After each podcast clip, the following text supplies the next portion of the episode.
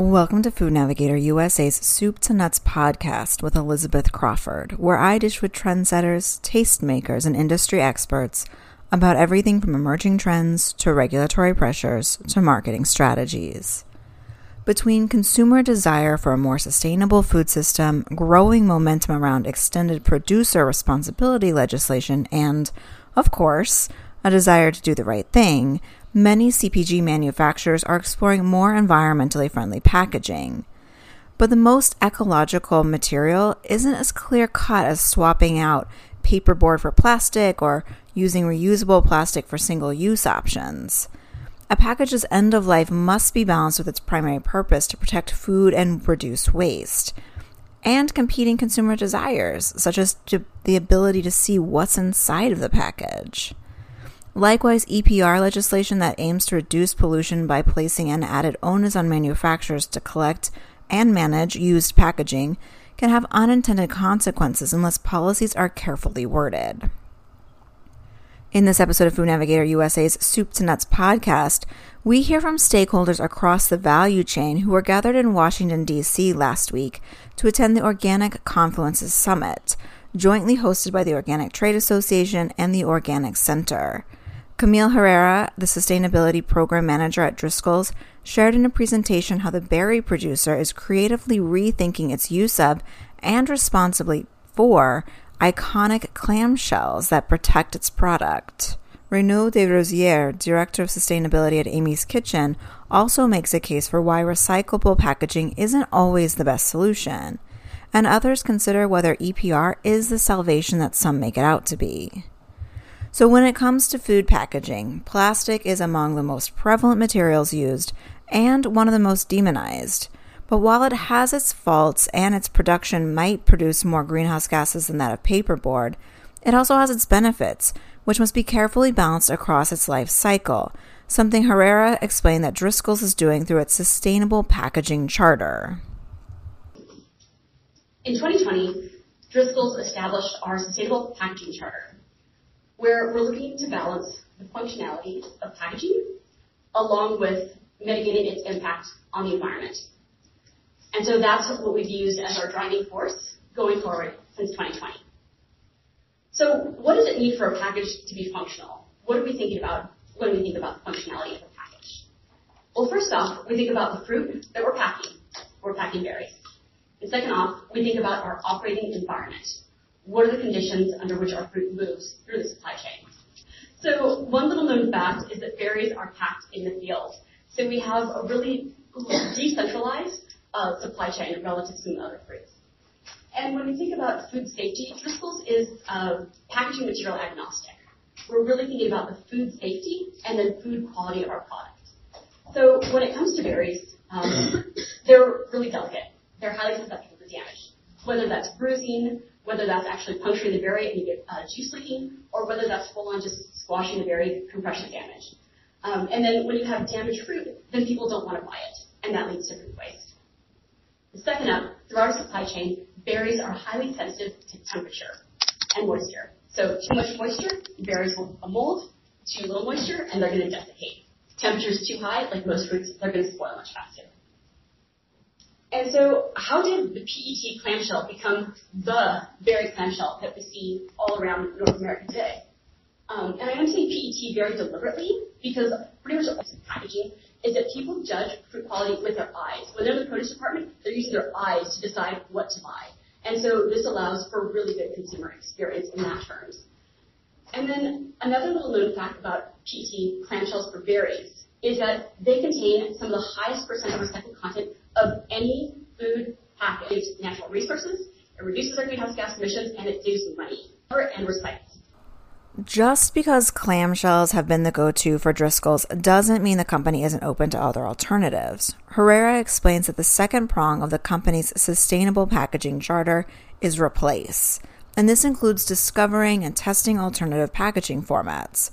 Among the many options that Driscoll has considered is paperboard. But as Herrera explains, it has fallen short of some expectations so far, at least for fragile berries. Paper doesn't act like plastic. Uh, it's susceptible to moisture. Moisture reduces the structural integrity, and that's when you get that kind of damage that leads to uh, fruit fruit damage and uh, low less people wanting to buy it. And then the other uh, challenge is is nobody's ever done this before. Driscoll's can't just walk up to a supplier and say, hey, like packaging for berries. They are also testing and iterating and learning right alongside with us. So there's no national supply chain for a fiber-based package for berries today. And that doesn't mean there won't be in the future. It's just taking a long time to develop the right processes. Um, and again, we don't want to have uh, regrettable substitutions. Even if paperboard packaging is created in a way that adequately protects berries, it conflicts with other consumer desires, mainly the ability to see the fruit from all sides, which can lead to a drop in sales and an increase in waste. While Driscoll's continues to explore and innovate sustainable packaging options for the long term, Herrera explained that it also is taking short term actions under a sustainable packaging charter by stepping up the recovery and rate of recycling for its current packaging through its clamshell to clamshell recycling initiative, which seeks to build a post consumer recycled PET clamshell market through increased demand. Herrera explained that after two years of pre competitive research, Driscoll's in 2020 required its suppliers to go from 0% post consumer recycled content from recycled PET clamshells to 10% by the end of the year, which it successfully achieved. The next goal is to include 25% post consumer clamshells in new clamshells by 2025. And while the company is well on its way, Herrera explains there are forces it can control and those that it can't. And to succeed, four elements must coexist. PET is recyclable today, right now. We've been doing this for decades. Um, so why haven't PET clamshells been recycled the same way as PET bottles? There's a couple different reasons. And the way that Driscoll thinks about this, we like to think about what's in our control versus what's out of our control, but within our influence. And so what's, tech, what's in our control is material choice and best design practices. That's in our control. We can choose to do that today.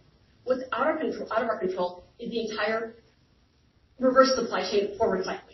So there's four things that you need to have a really good, really high recycling rate.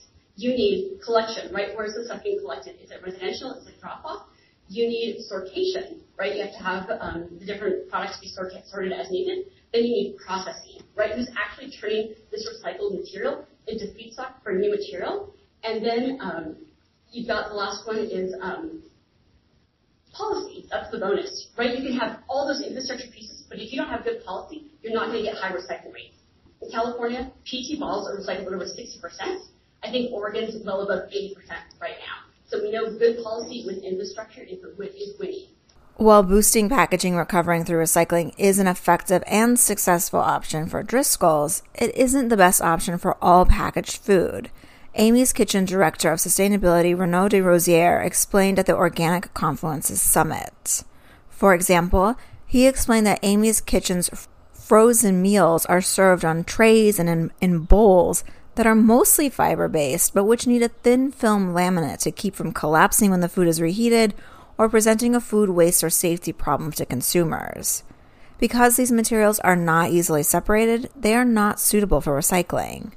Likewise, consumers aren't always willing to clean this type of packaging sufficiently before tossing them in the recycling bin, making them unusable and resulting in a low recovery rate of about just 9%.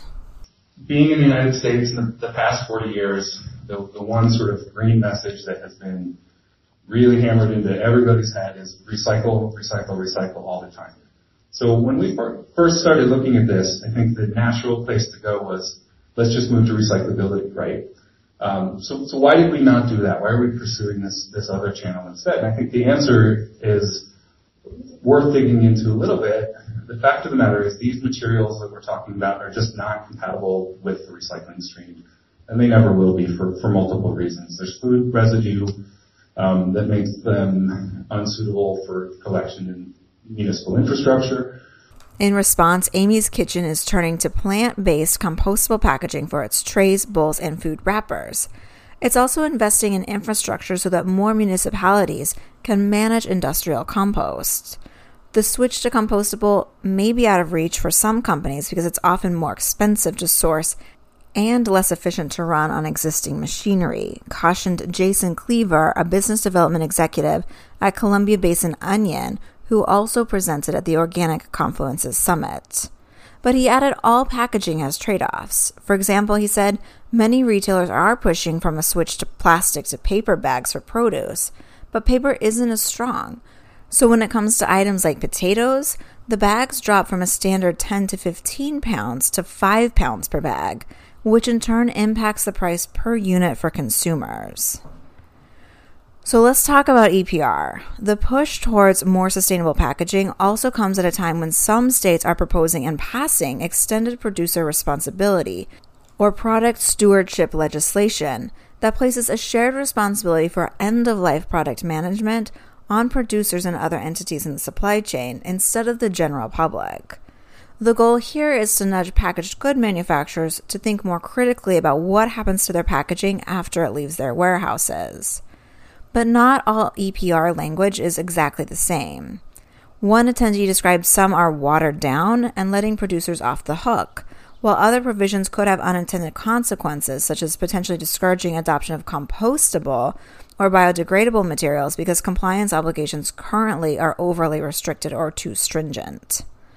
As such, he encouraged stakeholders to pay close attention to proposed legislation, but not necessarily blindly follow it. Rather, he advocated for working with others across the value chain for a solution that balances the needs of all players and is flexible enough to account for technological advances in the future. With that, we've reached the end of another episode of Food Navigator USA's Soup to Nuts podcast. I hope that you'll join me again next week for another installment. And to help you remember, I encourage you to subscribe. Until next time, this is Elizabeth Crawford wishing you a productive, profitable, and safe week.